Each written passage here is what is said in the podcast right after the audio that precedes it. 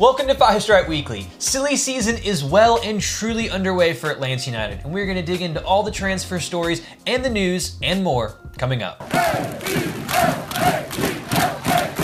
Welcome to the show, 5-Stripe fam. I'm AJ, this is Tanner McLeod. Before we get into it, become a member of the Notification Squad by hitting the bell next to the subscribe button, or hop over from Facebook and subscribe. And wherever it is you get your pods, subscribe, share, and leave us a good rating. This video is sponsored by Burabura Sushi. Burabura Sushi is a Japanese-inspired fast casual eatery that offers ramen, sushi burritos, and poke bowls. Burabura delivers cuisine that's ethical, delicious, and fast. Guests can create their own rice bowls and sushi burritos through an array of fresh vegetables, marinated meats, and quality sauces. Also now serving a collection of traditional Japanese ramen.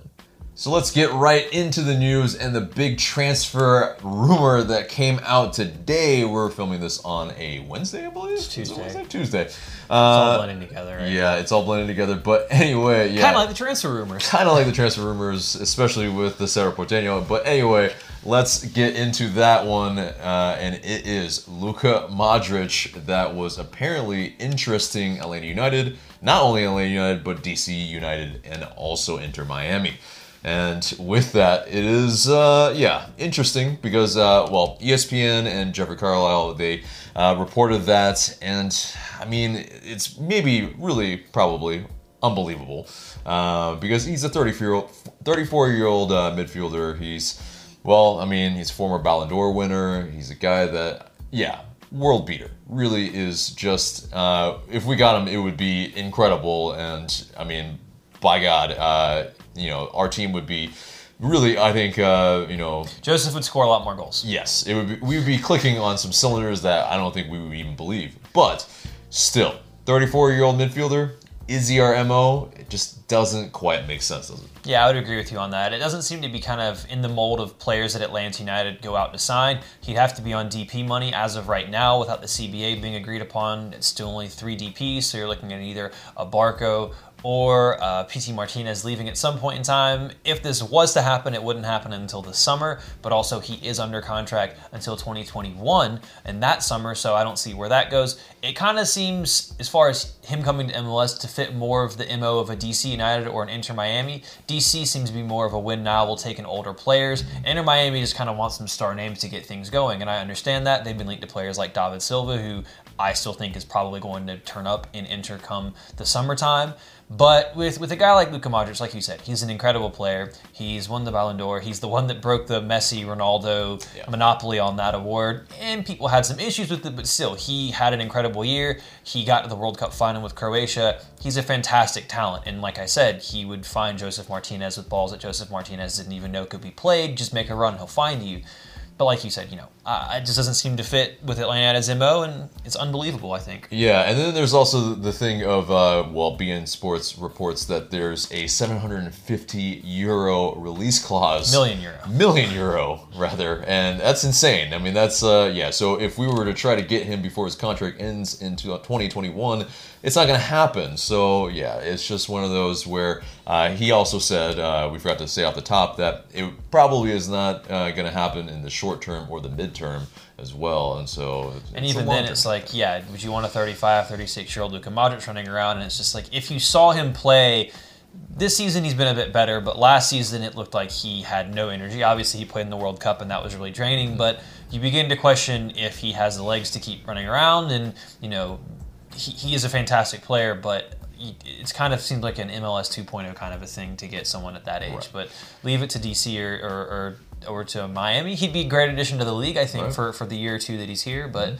I think both of us are kind of pouring cold water on this one for Atlanta United. Because, we've also been showing that we don't need, international superstars to be brought in for us to really sell tickets, for us to be the big brand that Atlanta United is. So it really is pretty implausible in a lot of respects. Moving on from that, new reports from... Let's get into the maze, shall we? Yeah, exactly. Roberto Rojas and Sentimiento Azulgrana. Sorry, I'm not a native Spanish speaker, so this is a little bit difficult at times. But, they've suggested that the roles were reversed for Matias Villasanti and Santiago Arzamendia. So it initially seemed like we were going to get Villasanti, the midfielder.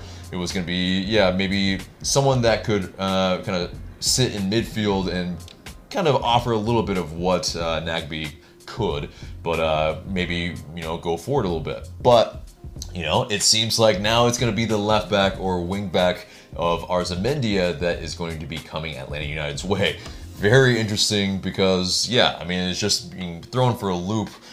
Kind of the way that they've been pairing it together in terms of the transfer fee, in terms of $7 million, has been strange to begin with. Usually you don't do that. And so there's also the discovery rights thing with MLS where, yeah, I mean, if we can have the, you know, the preview or the, you know, kind of way to see who and, you know, which clubs are getting discovery claims on players, then of course this would be a lot easier. But right now, there's nothing on that. And so it really is it Villasanti? Is it Arzamendia? No one really knows at this point. Is it both? There's this other, you know, kind of article that's been bandied about from Ultima Hora that doesn't have an author, doesn't have any sourcing, but is saying that both are coming. I would be less inclined to believe that one. But essentially, so far, it's Arzamendia is coming to Atlanta United. Interesting times. Who knows? I think this is going to be the transfer saga of the 2020 preseason. I think we've had Barco and PT, and now we have this one. Who's coming? Who's not? Hell, at this point, if neither one of them rocked up, it wouldn't shock me, but that would be depressing. I mean, I think dream scenarios, you do get both of them because I think both of them... They're both their needs. Yeah, both their needs. I mean, you need a left back and you need someone to really step in central midfield. And Emerson Hyndman is not the same player Darlington Nagbe is. Eric Rometty is not the same player Darlington Nagbe is. And I don't think together that's necessarily the combination you need to be successful in midfield. Both of them have their qualities, but I think together you're still missing something that a Villasanti would add. Because... if you play the two of them together, you're still relying on Jeff Larentowicz to be your holding midfielder, but as of right now, Atlanta United has three center backs, so you're probably counting on him to play center back, and he isn't exactly a young man anymore, so you need to work about replacing him anyway. So central midfield is a big glaring issue that Atlanta United has to address. That being said, so is the left back slot, and I think a lot of people have high expectations for George Bello, but I will continue to remind people that he is 17 years old, and a lot of times people compare... Well, we'll be 18. They compare him to an Alfonso Davies, and it's like they're two different players. That's unfair to George Bello. And with respect to Alfonso Davies, he was performing at a level far and above what George Bello has so far. And yes, George Bello had his injuries, but Alfonso Davies was already playing at that level at that age. He is an incredible talent. And George Bello may well go on to be an incredible talent, but Atlanta United need depth at left back. And if you have a guy that comes in at 23, yes, will it possibly stump Bello's career? Potentially, but also if Bello's good enough, great clubs have great depth, and you challenge yourself every day in training and going up against someone who's better that pushes him, and if Bello's good enough pushes Arzamendia, then that can be better for both of them. And the more games you play, the more cover you get because Bello could get injured or Arzamendia could get injured. Having quality and depth is important. Yeah, you know, one could play as a wing back, or, you know, one could play as a center back if they wanted to go that route, or if one could play as a winger and one could play as a left back. You know, it just depends kind of on the need, but in terms of both of those Cerro Porteño players, it really is also, they're both on international duty. And so really, like at the end of January, they're still going to be preparing and playing their first game of the tournament. And so... not in preseason with Atlanta United. Yeah, not in preseason. And that really brings some difficulties, I think, for us getting ready for CCL. So, you know, while these players might kind of have the profile of what we want, and we'll get into Arzamendia and what he offers in a bit, but it really is that we're not going to be ready for CCL. And so it's really, right now, these guys, okay, if we need them, you know, bring them in, maybe have a negotiation with Paraguay to, you know, cut short their international duty, but I think they're both kind of probably going to be starters, and so if they're going to be doing that, they're not going through a preseason with United. And for me, this brings about a question that I think has kind of been bubbling for a lot of people, and it's, what is the front office doing? Because I think it's a fair question in regards to LGP, and we'll touch on him in a little while. But as a whole, I think this club has had the perception that it's very well run from top to bottom, with the front office knowing what it wants and getting things done. They talked over and over again going into this, preparing for the season. They didn't want a repeat of last year where they were unprepared, thrown together preseason so they could challenge for Champions League. If they were going away and you were interested in these guys, you were scouting them months ago. You were interested in them months ago. You know what they weren't doing in December? Going away on international duty. So if you wanted to get these guys in, why is the business being done now when preseason starts next week? Why wasn't this handled in December when nothing's going on? Mm-hmm. Why don't you take care of your transfer business early, and then you can do what you did with Miles Robinson, or you can do with what you did with Ezekiel Barco. You're not going on international duty, or they're signed to the club. You don't have to worry about it. Unfortunately, they're going to be away on international duty, but you know they're already there and everything's sorted out. Why hasn't this been taken care of before, and why does it feel rushed now? Yeah, it does feel rushed, but there is the international window is open now. They can get kind of some pre-contract talks and whatnot, of course, done in December, but in terms of probably, some of the hindrances and, obstacles in the way. Yeah, I mean, festive period does get kind of, maybe they're on holiday. Maybe it's where they just didn't want to get it done. I mean, that's the thing. It's just like, I just feel, just because the transfer window is open, I think it's something that people have to understand. Transfers are always being negotiated. Mm-hmm. Transfers are being negotiated in Europe right now that won't happen until the summertime. Yeah. Like, things happen in advance. The best clubs do their business in advance. And it seems like right now Atlanta United is trying to throw together a roster and kind of rebuilding the roster at the same time last minute. And that just, I'm going to give the front office the benefit of the doubt because so far, 3 years in, 3 major trophies, 4 if you count the Eastern Conference. So it's not like we're in a position to be like, me as a Manchester United fan, what is the front office doing? Sure. But at the same time, they're putting themselves, I feel like, under unnecessary pressure that they haven't done before. And if they don't handle things in the right way and the season doesn't start off well or there's issues, the questions I think are going to be directed more towards the front office and I think less towards Frank de Boer. I would be hesitant to use the rebuild word. I would, I think our core is still intact. I agree. So I think maybe the retool is probably a little bit more appropriate at the moment. But, I mean, we lose a couple more players then it starts to get where, rebuild is maybe more appropriate. So, but, in terms of Arzamendia and what he provides. He's good. In terms of, he's a pacey guy, great cross, has a good long shot on him. Although, I mean, whether he actually hits the back of the net is a different story. And he's a guy that, likes to kind of, go to ground and use his pace kind of as kind of the recovery, when he's maybe a little bit too far forward. But I think all in all, he's got a lot of potential. 22-year-old, can play various positions on the left. He's a guy that will give that final ball to Josef Martínez and where he, probably really prefers as well. So if he is really in actuality the player that's coming from Cerro Porteño, I really like it. I mean, it offers that competition for places for Bello and gives us that depth and really probably will provide a lot, maybe even more than what we were getting from our left side last season. So I think it's a great move if we can make it happen. If it's Matias Villasanti as well, great. Because I think I like what he provides as well and his profile. There's some people that are really like stuck on transfer market and what the worth and what the number is on there. And transfer market's a terrible place to go in terms of what it says what their value is, but the actual real world value is completely different. It's the market determines the market. Yes, because the market determines the value. Yeah, exactly. Because what a team is willing to pay for a player is what the value of it is. Just like economics, and I think you touched on something earlier that I think is really important. Both of these players, and I think that's the important thing, is whichever one Atlanta United land, preferably both are starting caliber players and both improve Atlanta United at whatever position they step into. And I think that's the most important thing is that regardless of what player they end up with, Atlanta United will be improved for signing whichever one that it is. And it addresses a position of need that you won't have to worry about for a few years going forward. So my fingers are crossed that it's both. I don't think it will be both, but we'll see what happens. Yeah, and plus Cerro Porteño, Miguel Miron, I love that connection, so why not? Yeah, exactly. Anyway, so moving on into our center-back debacle. So LGP has been seen in Jolos training gear. And that's always fun because there's no announcement yet from Atlanta United. And, yeah, there's a lot of speculation. There's a lot of people that are like, okay, why has it not been announced yet? There's maybe even some fans that are jumping off the ledge because they're just like, okay, you know, you're doing LGP really bad here without even giving it a thank you. I speculated in the Transfer Daily that, you know, it's probably they're waiting for some of that good news to come with this bad news.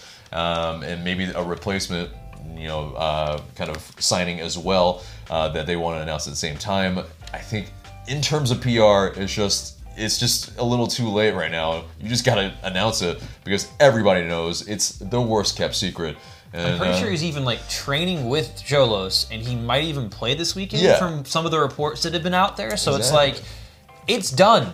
He's a Jolos player. He no longer plays for Atlanta United. We all know this. Just say it. Like, does the club think that it's going to lose, like, negotiating power? Like, the clubs that we're negotiating with, for a center back, no LGP no longer, like, they know he doesn't play for us anymore. So just say it's done. Just stop. At this point, it's kind of, like... Let's peel the Band-Aid off. It's just kind of silly. You look kind of like Bush League with this at the point in time because, yeah, if someone's gone, they're gone. If they're in the training gear and they're training, they're gone. It usually is, but there are instances where, you know, players have been training with another team and then a deal falls through and then they have to come back. It's awkward. It'd be extremely awkward in this case if LGP returned as a 5-track. I mean, I think a lot of people would welcome it, but it would still just be, like, PR-wise, I feel like it would be worse. So, yeah, it's time to announce it, definitely. But, so moving on from that to a center back rumor that, unfortunately, we were kind of rebuffed in a sense. So according to The Athletic, we inquired about the possibility of signing Necaxa center back Ventura Alvarado. And, he's, I believe, a dual international with, United States and Mexico. But, in terms of the type of player... he pretty much said that he didn't want to go. In terms of that type of player, maybe we kind of missed it and dodged a bullet there that we didn't really, probably need a player like him, I think, in general. But, he's Alvarado, I don't know. He just maybe doesn't quite, in terms of age, profile as a player, quite really fit what we want to do. But then we go after his center back partner at Necaxa. Very interesting indeed, and apparently he is coming to Atlanta United, and that is Fernando Mesa, a 29-year-old. And very, very interesting. But I think he provides a little bit more of what LGP did, but it just is a little older. He's a little bit older. He's good on the ball. He's not very tall. Yeah, he's 5'9". That's kind of concerning because a lot of MLS teams just resort to pump it into the box and pray.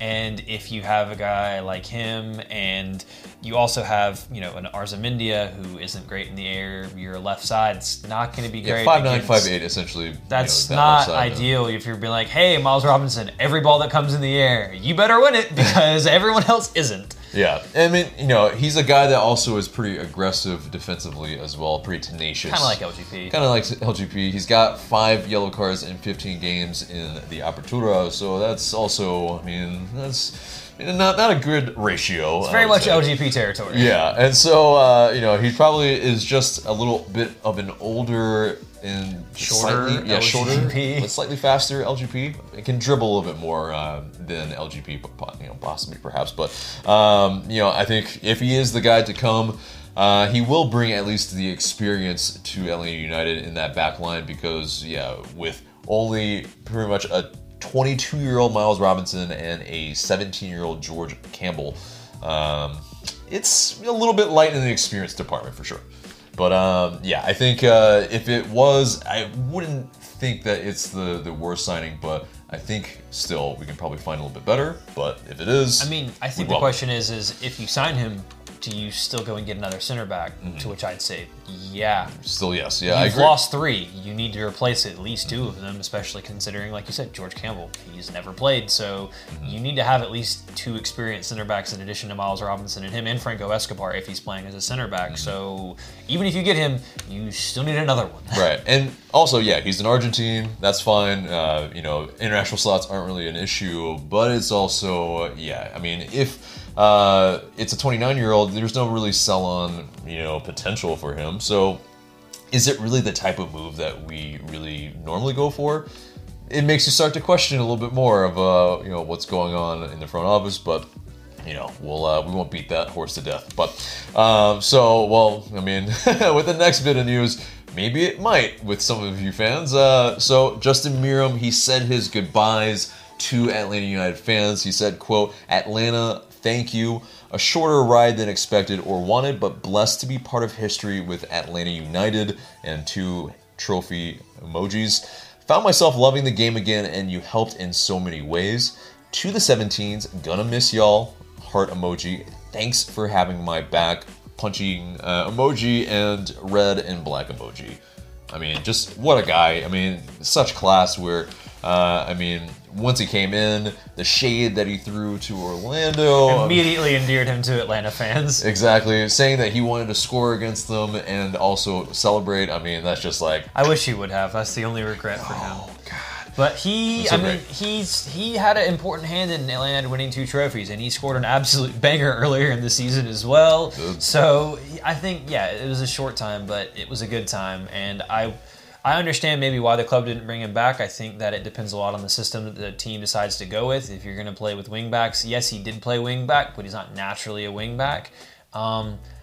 Still, you know, he's a guy that I wouldn't have mind seeing, depending on what the money situation was, but I hope wherever he goes, he lands on his feet, gets a good payday, and does well for the rest of his career. And, you know, really funny guy. Yeah. You know, I was lucky to be in the room when Kelly Francis interviewed him for a film he made about the U.S. Open Cup, and he just has this dry, quick wit, sense of humor, and gave us all a hard time about, yeah, the last time I was here, you know, I knocked you guys out of the playoffs and everything, and I was like, wow, man, just gonna stick it right in off the get-go. But he was a good guy. So a bunch of Atlanta United fans in that respect as well. Jeez. But also, I mean, there's we wrongfully omitted him in the top 5 goals for Atlanta United in 2019. He probably deserved somewhere between number 2 and number 3 for that just finessed golazo. Oh, I mean, man.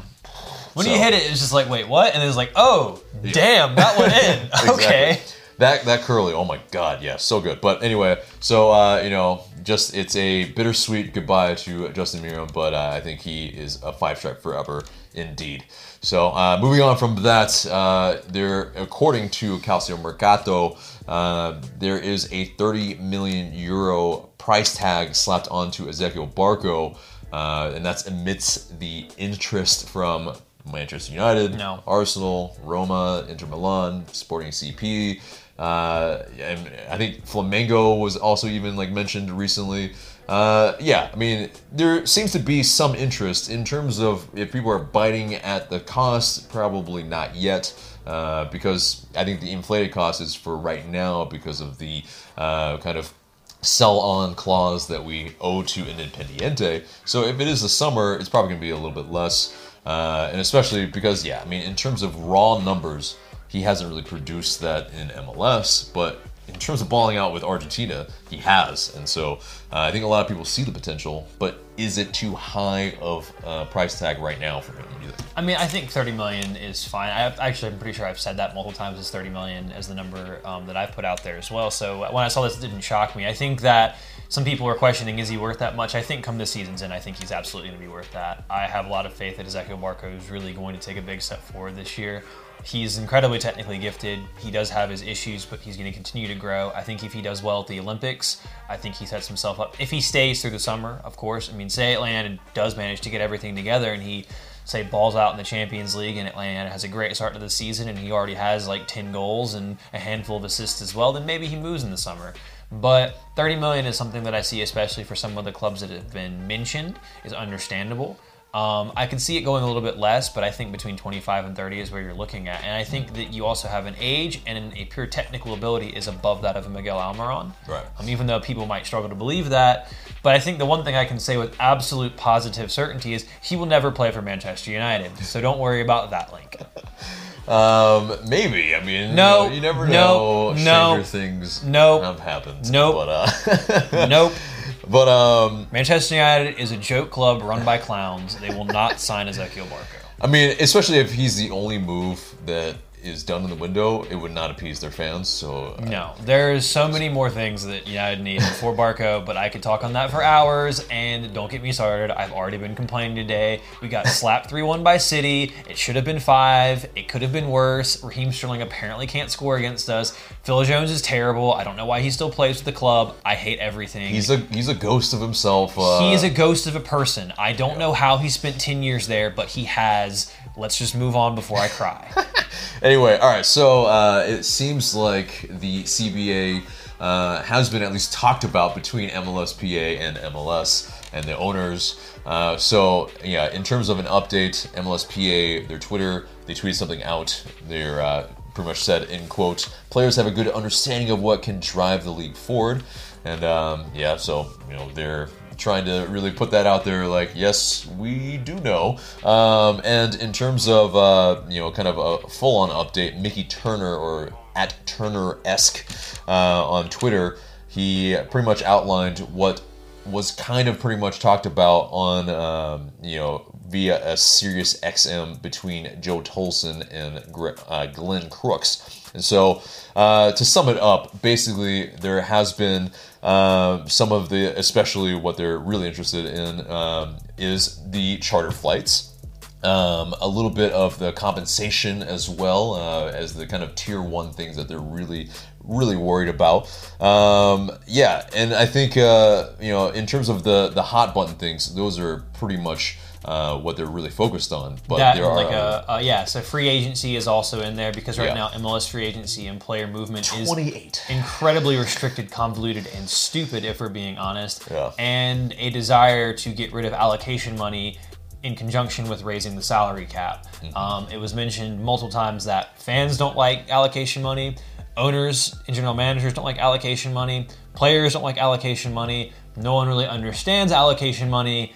Let's just get rid of allocation money. And I think that would be okay with pretty much everyone, because it's confusing gam-tam and what you can and can't use it for. Mm-hmm. I think people would prefer a simplified salary cap. And I think the big thing in terms of putting all that together is, I think the big argument is that all these measures were put in place earlier in the league to help teams kind of construct the roster and have the league have a hand in them constructing the roster. And at this point now, they want the teams to be more responsible for constructing the roster, and for the league to take a step back and go, okay, we're in a good place. It's now on you guys to put your team together. We're going to take a hands-off approach and just run the league. You run your team. So I think everyone would be okay with that, especially if you have a good team and a good owner that wants to invest and wants to win. If you're, say, a Colorado Rapids, I'm sorry. Or maybe at one point New England Revolution, but or yeah, maybe that team in Florida, not the new one. But the biggest question also is that, is there going to be a work stoppage? And the MLSPA, they've been preparing apparently for 2 years in case there is one, and in case they have to pretty much say and pull out of the CBA negotiations if they're not get what they want. But I think for all parties involved, it really is, they need to get this done as quickly as possible, because yeah, there's not only Atlanta United that's contingent on a lot of things with the CBA. There's a lot of other teams. Pretty much every team would be, I think, very happy to see this pretty much done. I think it also mentioned that it could be around $20 million for the league as a whole to have the charter flights. That's also very interesting. I think dropping the bucket in terms of, they just took a $325 million expansion fee. Yeah. I think they can afford it. I think, yeah, $20 million per year. Okay. You know, just your next TV deal. It's less than $1 million per team. Exactly. You know, your next TV deal, sign a much better TV deal. You have more than 20 teams. It's less than $1 million a team. I think his owners can afford it. I think it kind of raises an interesting question, though, before, I mean, we can talk about it more, come to the close of the CBA expiring, but I saw a tweet about it, and I think it was Joe Patrick who talked about it, and I was like, who does a work stoppage, does it benefit any side? And I think it kind of was talking about between him and some of the comments, is that it really benefits nobody, because the players, the ones that are good enough, they can eventually, if they had to, go somewhere else if they can, and they'll get paid.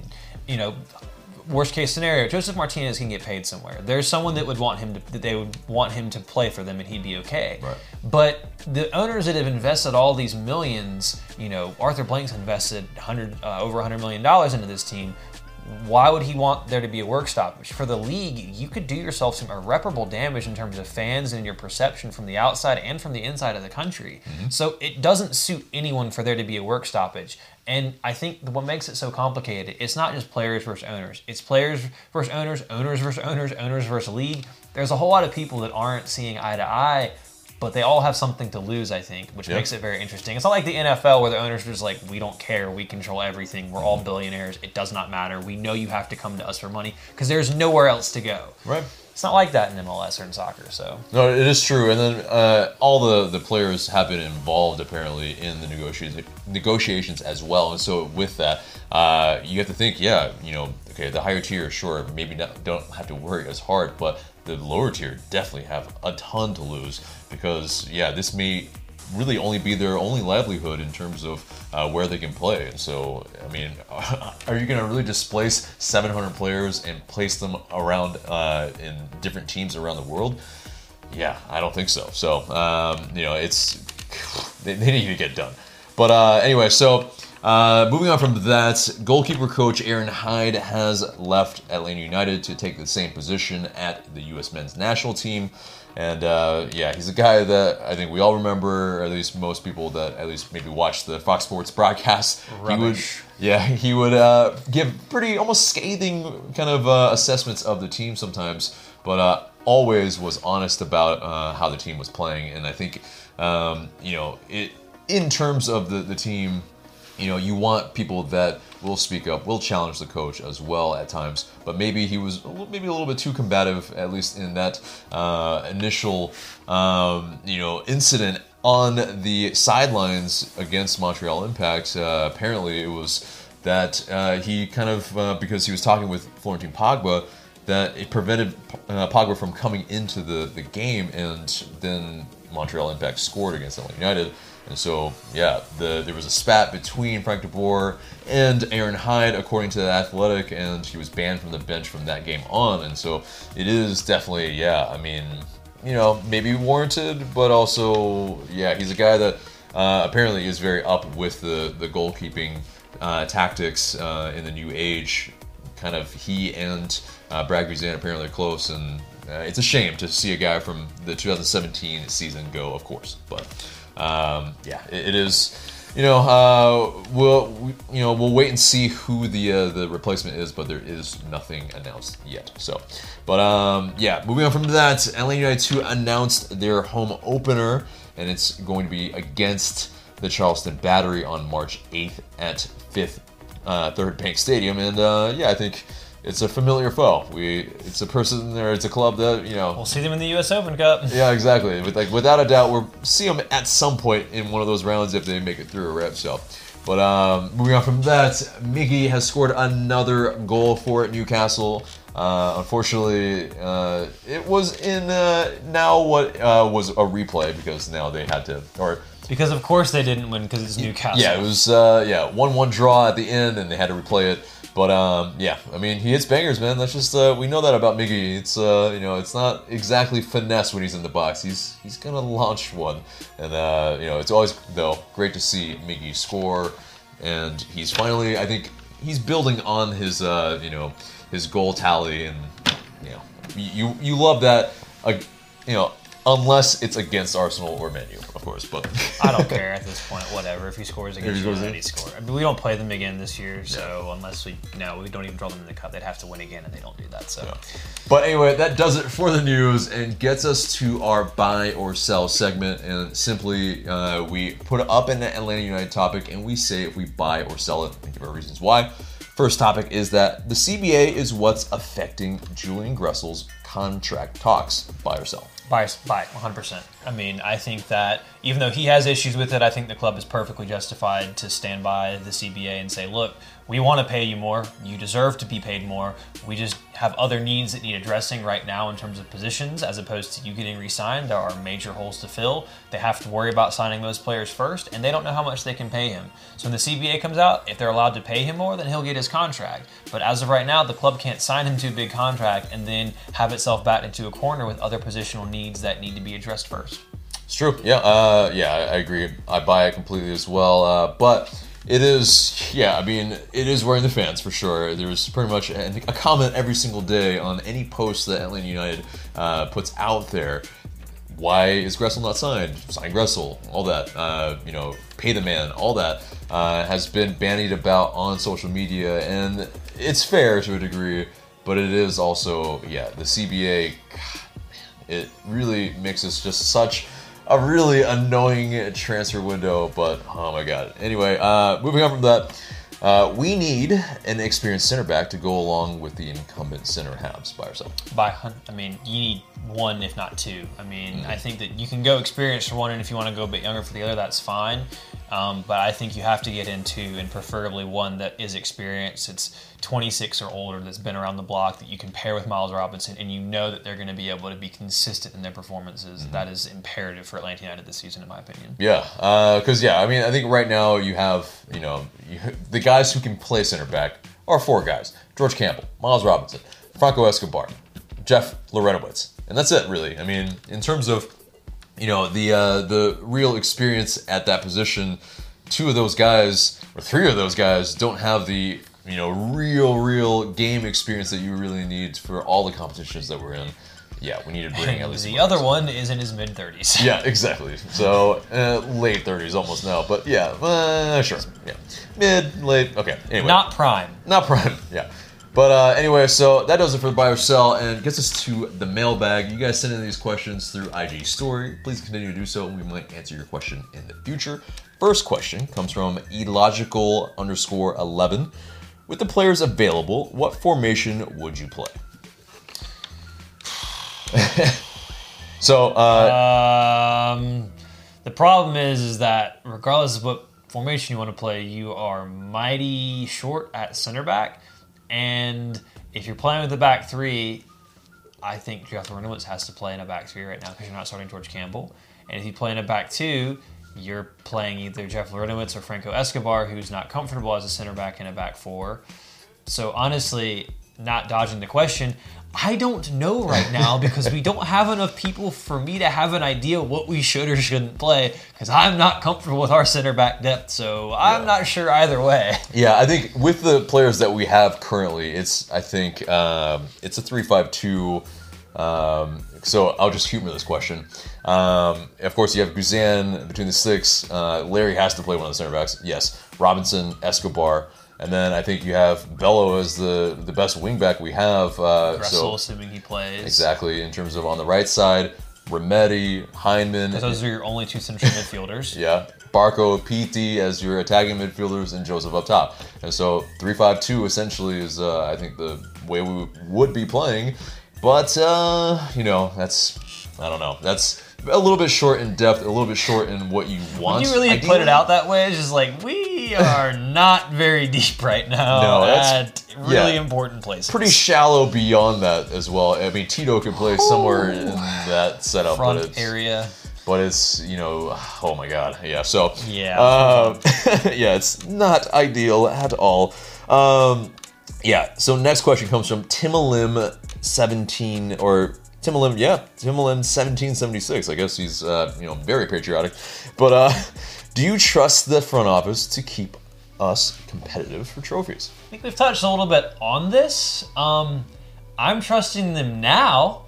That trust is very much to be determined by what happens in the next 4 to 6 weeks before the season gets going. And depending on what team rocks up for that first leg of the Champions League, assuming we play it because the CBA hasn't screwed us, I'll let you know in 6 weeks' time, because if we're trying to put together a team like we just tried to do and it's still lacking, I'm going to have a big problem with the front office because that is not putting Atlanta United in a position to succeed this season. Yeah, definitely. It's gonna be very tough if you know, we're not bringing in the type of caliber talent that we expect. That's right? Important. Yeah, it's not just bodies, but capable and caliber of talent we need. Exactly, and so that's really the biggest thing. But yeah, next question comes from Word Jerk. Shaping the squad in De Boer's image is starting to feel like a rebuild. Are you concerned? It's again, it kind of builds off that last question. It's if you're It's not a rebuild yet, like you said earlier. Yeah, I think it's more of a retool at the moment because our core is still intact. You've lost two big players in LGP and Nagbe, and you know that they're both gone. Let's be realistic. Nagbe's already gone, and LGP's definitely gone. Yeah. So you have two big holes to fill, in addition to some other positions of need that really need to be adjusted. But I think that De Boer isn't necessarily the person that has to have the questions asked of him, because as the manager, it's not his job to sign the players. When he was signed as the manager, he gave them a plan and said, this is the type of football I want to play. And yes, he changed halfway through the season last year, and he had to learn and be humble and take a different approach, but he has an idea of what he wants to play, and he knows what he needs in terms of players, and he takes those players to the front office. And then you have your technical director, Carlos Bocanegra. It's his job to find those players. It's not Frank De Boer's job. He tells them what he wants, and then they'll tell him, these are the players we can get you, these are the players we can't get you. He'll have backups. Most managers have backups for their players that they want. That's then taken to the front office. So for me, I think it's less on De Boer right now because he knows what he wants to do, but you can't make lemons if you're given rotten apples, and he needs the fruit to make the juice right now. And if he's not given that, then it's not really on him, is it? Yeah. So yeah, exactly. Like I was saying, rebuild, too maybe harsh of a word at the moment, but yeah, it is for Carlos Bocanegra and his team to really suss out and get the players in. But in terms of shaping the the squad into De Boer's image, I don't even think that it's really in that image quite yet, and there still needs to be a lot of players in.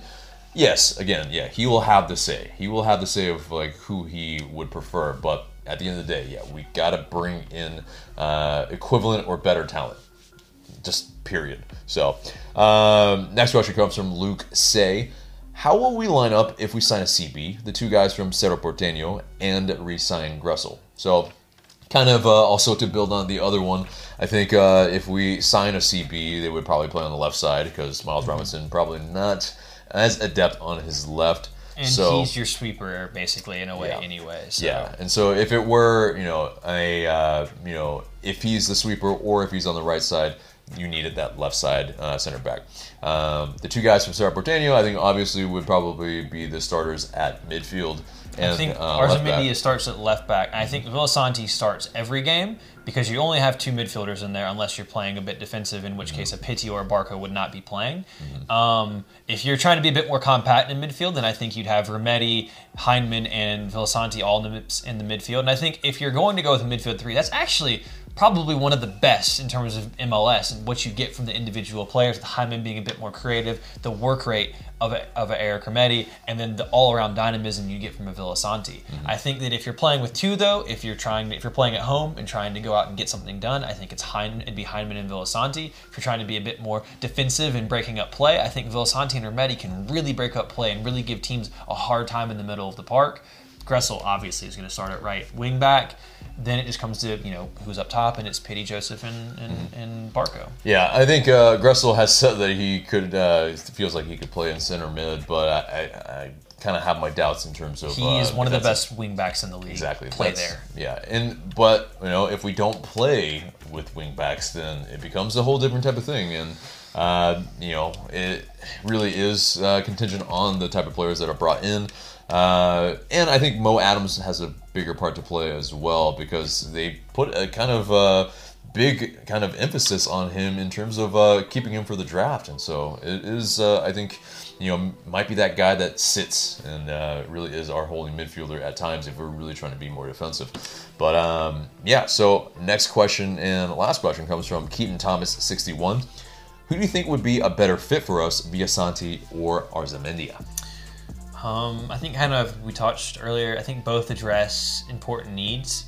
I think for me personally, I prefer Villasanti. I think he addresses a more important and more desperate need for Atlanta United in terms of the whole in central midfield, not just from Darlington Nagbe, but from Jeff Larentowicz as well. You need someone that can play that position and allow Larry to either be a sub or play at the back. So for me, I think it'd be Villasanti because he, on the whole, I think offers you more. And you do have George Bello. You need depth there, but I think you need it more in the middle of the park right now. Yeah. I think, I really like Villasanti. And I love what he can provide in his profile. I think Arzamendia is maybe a little bit more needed at the moment because of the the competitions that we're in, we need that type of caliber guy who's experienced. He's capped by Paraguay. He's got 4 caps for them, and in terms of what he can bring going forward, we really, we were missing a lot of that for our worst spells of last season. And so, having a guy that's 22 years old, doesn't need a betting in period, you kind of, it's a known quantity as such, and has the potential to grow. George Bello also will play a part, and so it's not like he's going to be excluded if he if Arzamendia comes in. So I think, yeah, Arzamendia definitely, I think, right now. That's a good point, because when you think about it, if you have Julian Gressel on the right and Arzamendia on the left whipping and cross it to Josef Martínez, that's a very tasty idea right there. That's pretty delectable. That sounds like goals, and more goals for Josef Martínez. Right, and Barco and Pity in the middle as well. And it makes you hard to defend against, because you have the technical players in the middle, which is where Pity and Barco like to thrive, and you have technical and very good delivery coming from the outside of both sides. Then it's just where do you defend and where do you put your numbers? So, yeah, exactly. And especially, in one sense, where if you are going forward and sometimes you might want to kind of overload a side, I think you can see Arzamendia going to the byline a lot more, and then Gressel, providing that service from deep at times too, because it gives you different options. Exactly, and so it is really, I think, a very dynamic look as well if we can get players like that. And George Bello, I think, he offers something different than what Arzamendia does. He's just not there yet. Arzamendia is much closer to the finished article than George Bello is. Yeah. And I think that people really, it'd be great for George Bello to be successful and be really good right now. And he can. Mm-hmm. But like you said, 17 going on 18, I think he's 2-3 seasons away from being the player that fans expect him and want him to be. And he's a young player. He's a young guy. Give him time. Don't just put all this pressure and expect him to be the next Alfonso Davies, which is what's banded around. Let him be the George Bello. Let him develop and become the player that we know he can be. Just doesn't need to be push on him and rush on him right now. Yeah, agreed. But that does it for the mailbag and pretty much the entire show except for the question of the day. And it's silly season, and there's been a lot of talk between the two of us about positions of need, but now we're going to pose that question to you. And guys, we are asking, what is the most important position that you think Atlanta United needs to strengthen this window? Get down in the comments below and let us know what you guys think. And that's it for us today. Remember to subscribe to us if you haven't already, share this episode, and leave us a review and rating so we can pop up higher in your rankings. For Tanner, I'm AJ. Thanks so much for listening.